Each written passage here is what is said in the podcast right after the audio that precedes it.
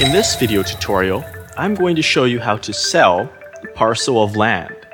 So I've come into possession of a 512 square meter parcel. You may not be able to tell this, and it's not the most scenesque location, but if I right click the land, you can see the borders. See the yellowness there? That's the borders of the land. It's slightly elevated. If you're wondering if you can change the shape of the land, yes, you can to some degree. I got to do a tutorial for that too.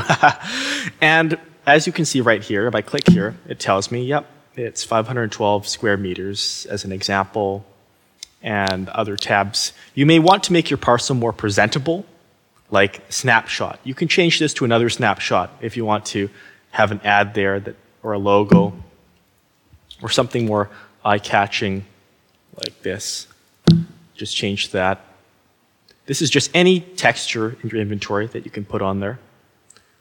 And some of these other options, I got to cover those in other vidtuts. But the basics. Sell land. Right here. This is what you click to start selling your land. These details, be very, very careful about what you answer, what you enter, rather. You notice also that if your attention is distracted and you click elsewhere, this will disappear. It's a safeguard to prevent you from making mistakes. See if you start doing other things, oh, it's gone. That's because we don't want you to err and put in something wrong.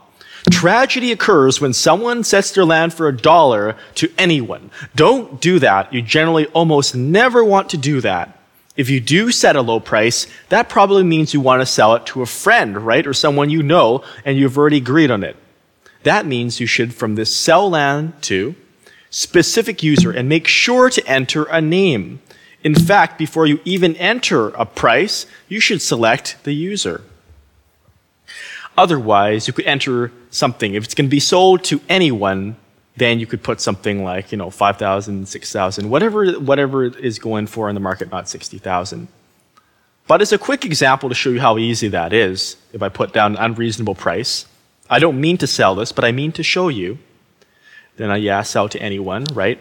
And when you, when you uh, exit this, notice a check mark appears after you confirm each amount. Like if I was setting it uh, to something, if I set to blank, then it's going to ask me. Then I set it to something. Just a lot of sixes and enter.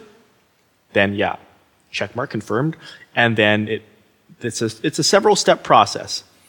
This option here, this is useful because what you can do with it is if you build a, pre, a house of your own, say, and you want to sell the land and the house as a package deal to someone, then yes, you can sell the objects with the land.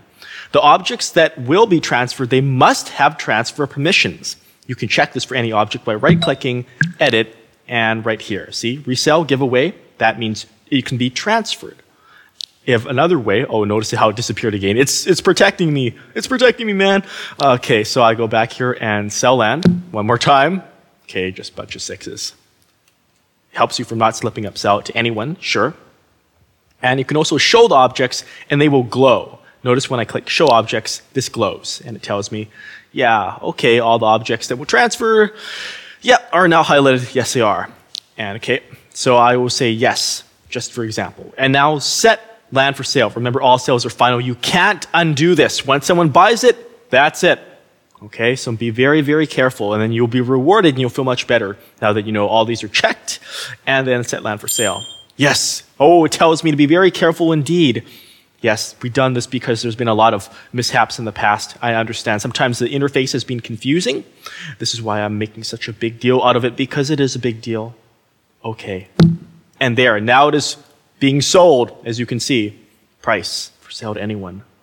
Okay. You can cancel it after it started, but if someone else has bought it, you can't get it back unless they sell it back to you.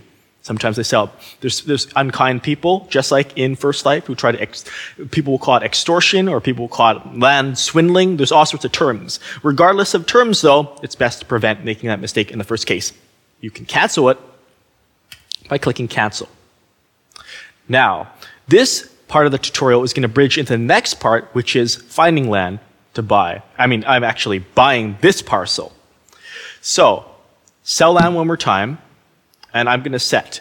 This is an example if you want to sell your land to a friend, okay? And your friend and you have already agreed that you want to give it to them for free, okay, or a very low price. Or in this case, say like 1,000 lindens is a, is a pretty low price for a parcel of this size. And remember, parcel prim limits are fixed. So it's not going to increase. Well, if I click out here again, it's going to make this go away, but I might as well show you. So it's always going to have, oh, it's still there. Um, wait a minute, it shouldn't do that. I guess if I click elsewhere in the, yeah, there we go. Okay, whatever. But it will show that, yeah, this parcel can have up to 117 prims.